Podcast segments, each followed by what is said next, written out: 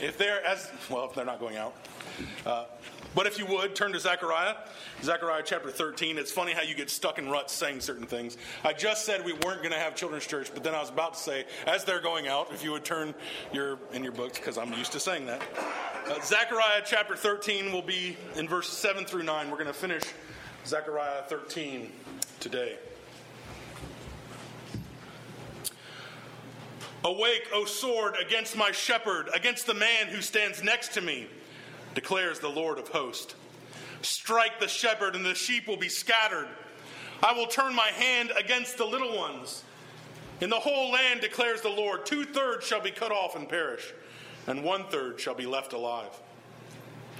And I will put this third into the fire, and refine them as one refines silver, and test them as gold is tested.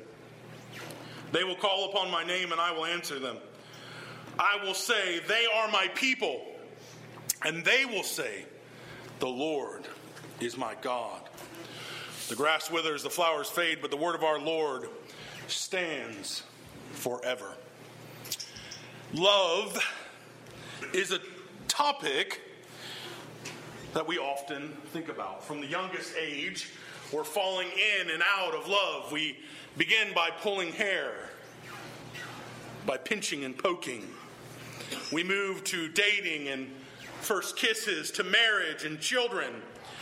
Love is a topic of movies, of music, of literature. It's something we're all consumed with, and we have all heard the many great prophets tell us about love that it's more than a feeling, that some have lost that love and feeling. We've been told about the power of love, how we long to know what love is. We've been told of endless love, and some even ask, well, what does love have to do with it? I'm sure you've heard these many and varied great prophets, these singer songwriters of our generation. Love has become so glorified and personified in our culture that we have lost the sense of what true love actually is. Love has become a silly, in a sense, emotion. We've lost what true love is. And here in our text today, we see true love. Awake, O sword, against my shepherd, against the man who stands next to me. How in the world do we see love in this passage? How can we learn what true love is, even from this one verse? Note who is talking here the Lord of hosts. The Lord God, the Lord of hosts, calls the sword to be brought forth. This sword that would strike the one standing next to him. Are you beginning to see what true love is? God, who takes the sword and wounds the only one who stands next to him, his son. God, who willingly lays down his life for his people. In one sense, we could look at this and say, well, there's this battle going on in the Godhead. Why would God the Father strike God the Son? And yet, as we go, have been going through this prophecy, this oracle that Zechariah has given us, we have seen a pro- progression. Chapter 11 talks about the people rejecting the true shepherd. But then in chapter 12, they mourn over the one whom they have pierced which led to chapter 13, the beginning where we saw a fountain literally filled with blood that is cleansing us. And so now, the sword of justice is raised. On whom will the sword fall? Well, we know on whom the sword should fall. who deserves that sword to be brought down on them. It should come down on the wicked and on the unjust. But instead, in the greatest expression of love that we could ever see, the sword passes us and falls on him who is absolutely innocent and absolutely holy. It is drawn against God's true shepherd, and God is the one who calls it forth. Not only that, he's eager, he's longing for it to take place. So, as we come to our text today, we're going to see three things. We're going to see the shepherd struck, we're going to see the sheep scattered, and we're going to see the remnant refined. The sheep, the shepherd struck, the sheep scattered, and the remnant refined. Well, I've already hinted at it, but I think it's worth asking who is the shepherd here? The sword will be taken up against the shepherd, and in one sense, you could say, well, maybe it's Zechariah. Zechariah is a prophet of the people. He's been bringing the word of God to the people. But we see here that that can't be true because the very next thing that is said is that the sword will come against the man who stands next to me. Zechariah does not stand next to God. Only Jesus stands next to God. There's a sense in the standing next to that we see an equality. The one who is on equal footing with God. Zechariah is not on equal footing with the eternal God. He does not stand next to him, so we have to look somewhere else for fulfillment. And if you heard this text, as we go on, it says this Strike the shepherd, and the sheep will be scattered. Have you heard this before?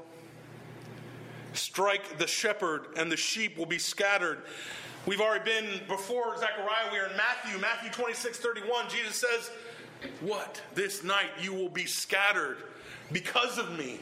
You are going to be scattered because of me. And Jesus is quoting Zechariah here. It is used to predict by Jesus the scattering of the disciples after his arrest. But again, what are we to make of this? Is there a division in the Godhead? Is Jesus and the Father battling here? Well, no. The answer is no. Of course they're not. Everything that is going on here is happening to fulfill God's purposes. It is the will of God that Christ would be slain. It is the will of God that Christ would be slain, and Jesus came willingly that this would happen.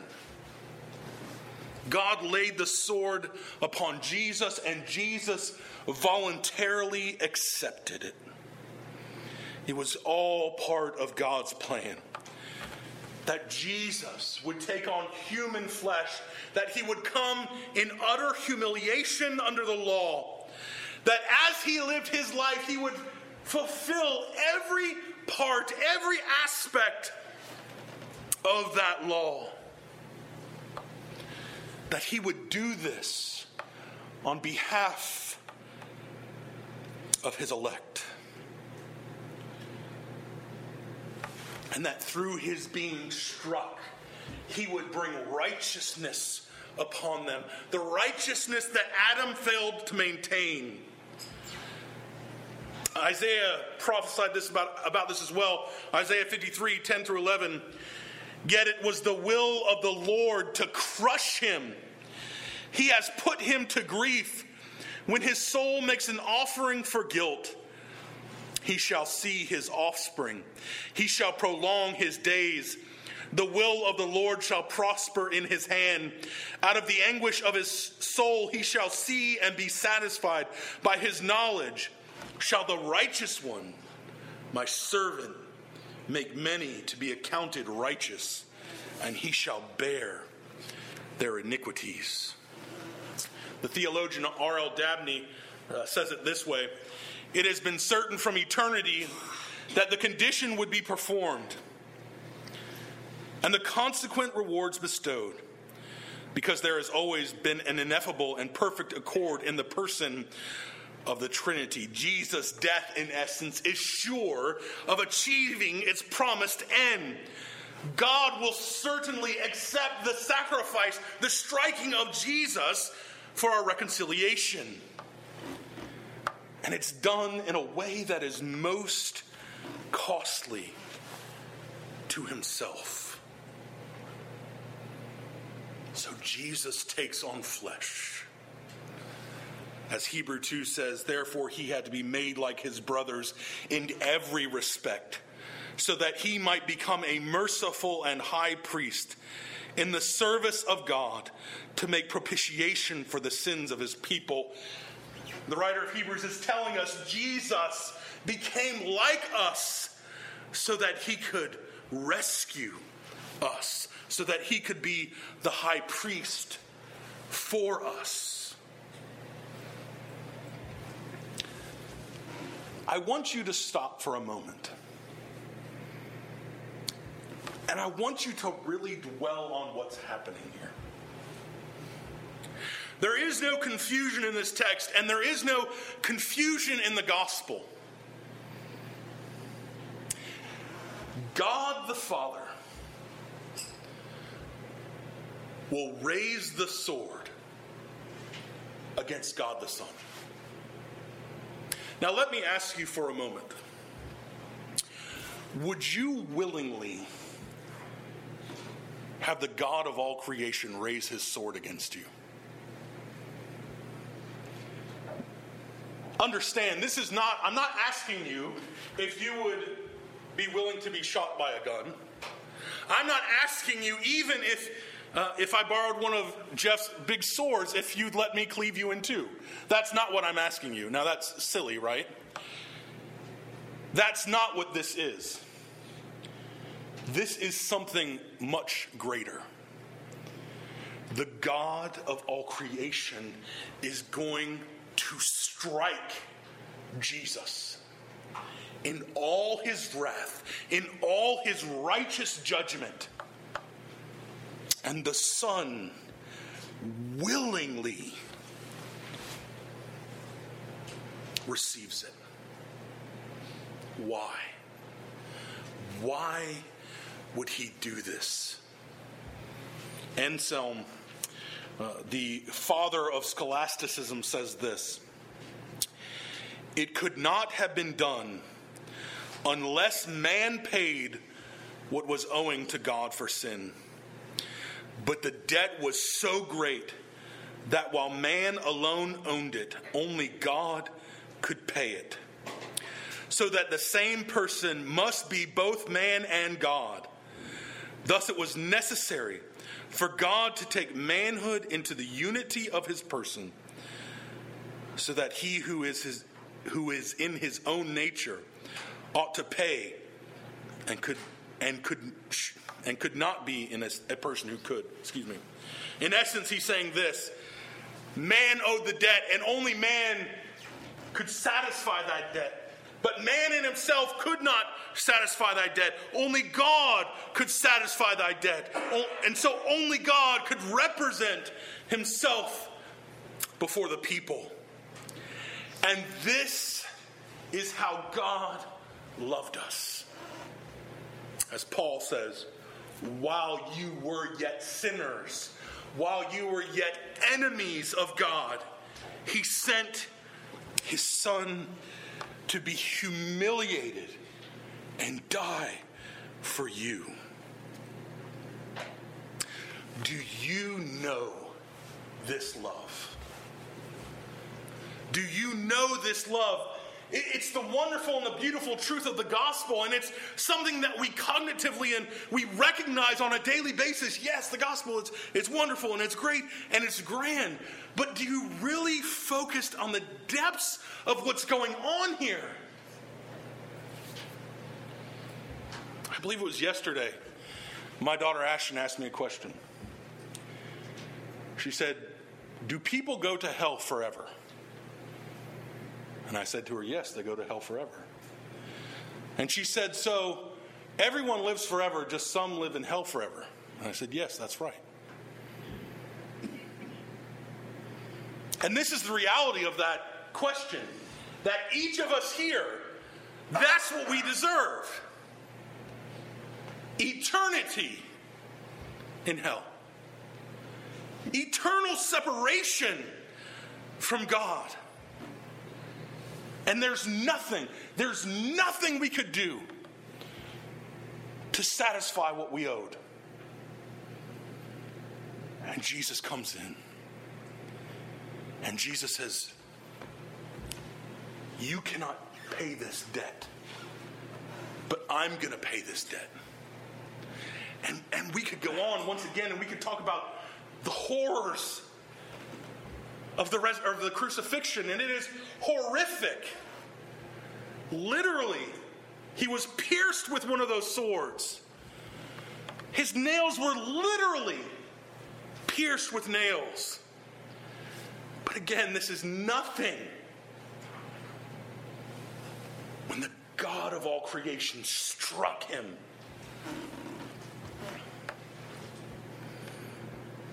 Is this God the object of your love? I think it's easy for us to say, well, I don't really like studying theology. Theology is highbrowed and it's, but this is the heart of our theology. This is the heart of what we believe about God. This is why we come here, and often through the week, we come and we, we say this Nicene Creed, and we might say, well, it can get old, it can get repetitive, but this is a very good summation of what it is that you believe in. That Jesus Christ, the only begotten Son, begotten of the Father before all worlds, God of light, of light, very God of very God, begotten, not made, being of one substance with the Father, by whom all things were made. Who for us, for us men, for what? For our salvation, came down from heaven. He was made man through, the through the Holy Spirit and the Virgin Mary. He was crucified, he suffered, he was buried, and the third day he rose again according to the scriptures. He ascended into heaven and sits on the right hand of the Father. This is what we believe, this is what we speak forth. Do you know this love? This is what God has been doing uh, for us ever since Adam and Eve took the fruit.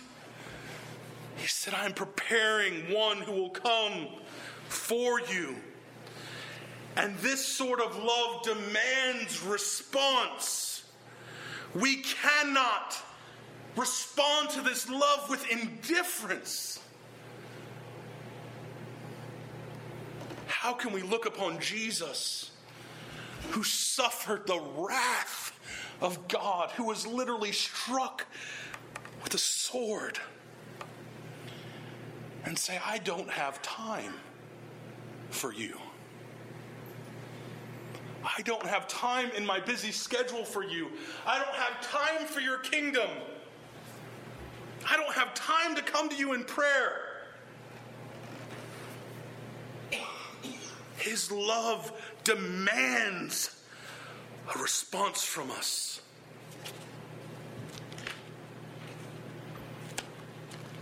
He goes on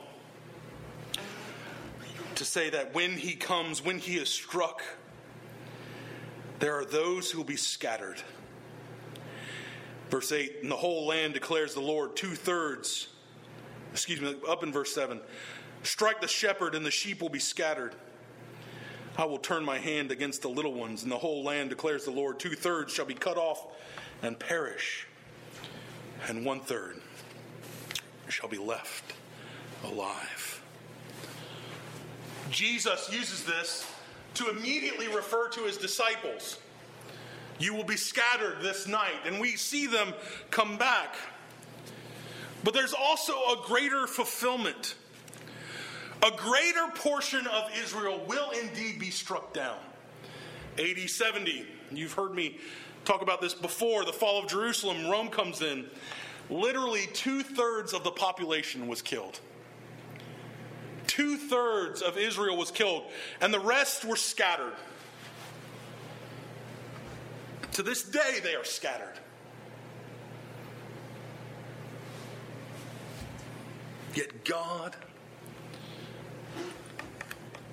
preserves for himself a remnant. One third shall be left alive. I find it interesting today that if you look around this world, you won't find any other ancient people. Not really. You, don't go, well, I was I met this Amorite man the other day. I met this Philistine the other day and we were talking. Now, my dad will sometimes call me a Philistine. That's not quite what he means. If I don't, if you use a gas grill or something, he'll call me a Philistine. We don't often say, look at those Hittites over there. No. But what do we do say? Oh, there's an Israelite, there's a Jewish person. God has even still preserved his people. And Paul teaches that eventually, uh, as Paul says it, there will be a great return of Israel. And yes, this we're not going to get into this. We're going to look at Romans next, and we'll probably talk about it then. Uh, some say that this means that there's going to be a mass return at some point in history. Others say that this is the great number that are gradually coming to Jesus through history. But whatever it means, it's clear that Jesus is not done with his people. There's a remnant that he is preserving. And this is certainly true as we see and look here at Israel. But there's also a sense where this is true for us as well today. There are going to be times where you are confronted for your faith. And what will you do? You might lose a job. You might lose friends. You might lose family. You might lose your life. And often, this causes those who, those who call themselves the people of God to be scattered. They worry about loss of friendships. They worry about loss of family. They're worried what it might cost them at work or even their own life. But he calls us to respond in faith.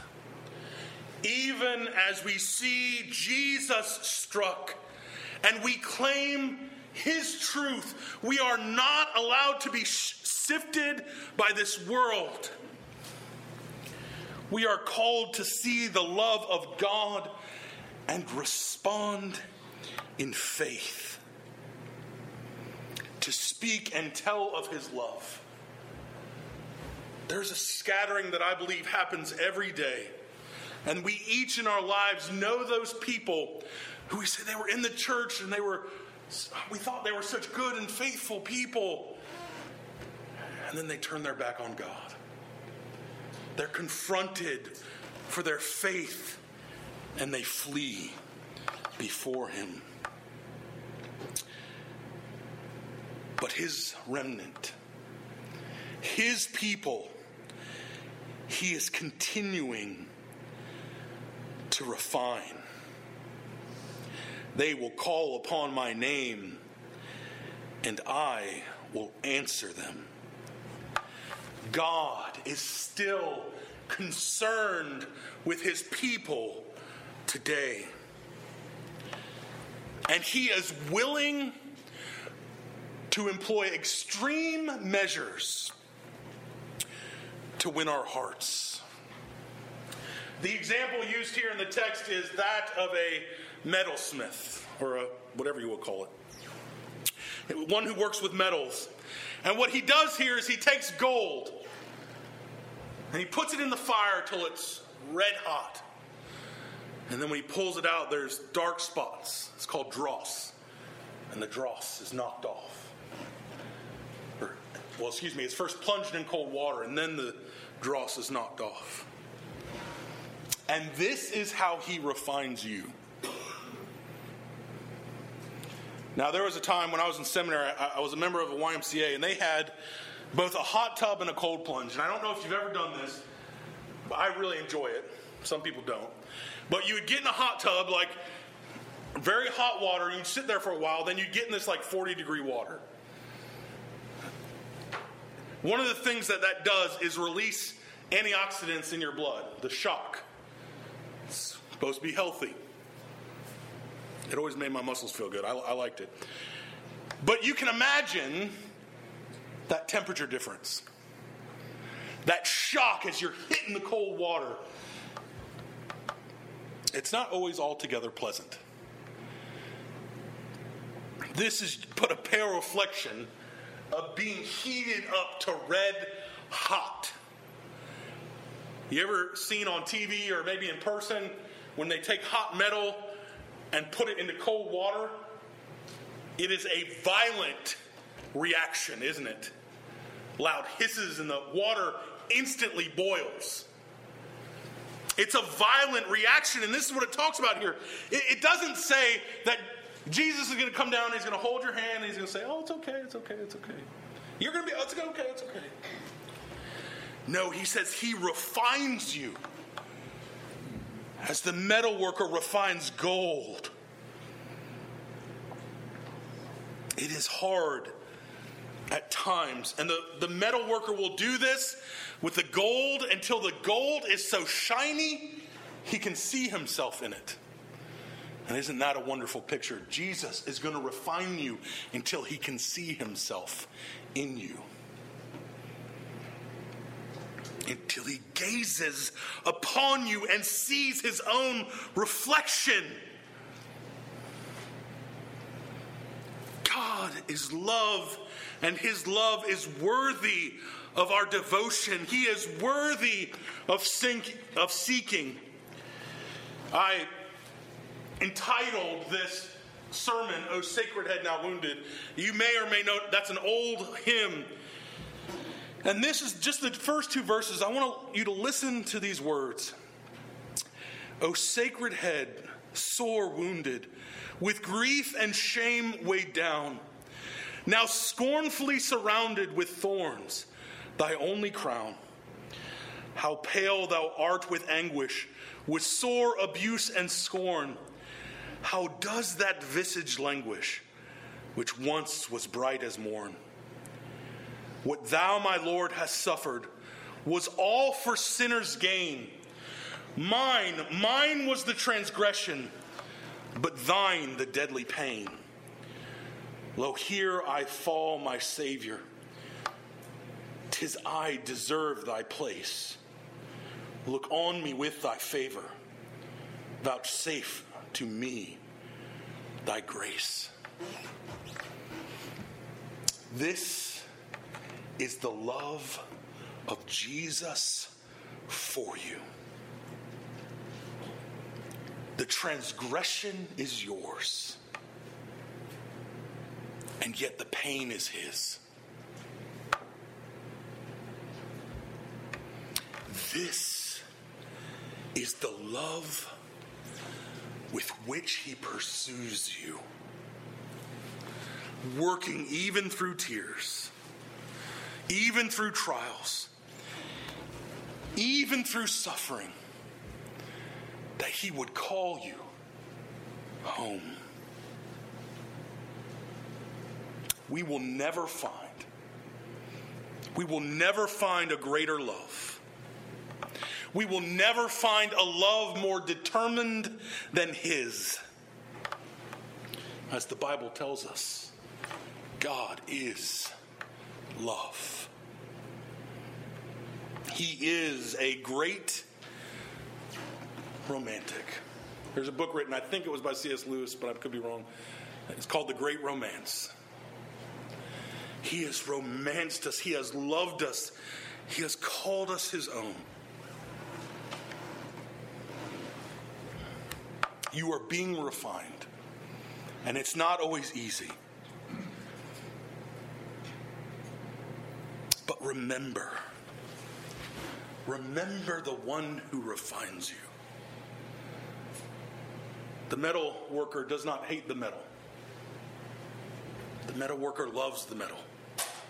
It's precious to him.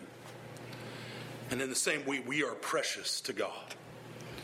So precious that he would raise the sword against his own son, that he would strike the shepherd who would lead his people. And yes, it'll cause some to scatter. It may even cause many to scatter. but he is keeping a remnant for himself. Will you be scattered? Will you be scattered? Or will you be refined? We are to be holy, even as He is holy. And we are to dwell in the love of God. This passage is about love. It seems like it's about war. We only raise the sword when we go to war, right? But Jesus, or God, I should say, raised the sword out of love for you. Know that love. Rest in His love. Let's pray. Dear gracious Heavenly Father, we are so thankful for your Son, and we're so thankful that He would willingly be struck for us. Would we not neglect? Would we not forget? Would we ever wholly rest and trust in Him? We pray in His holy name. Amen.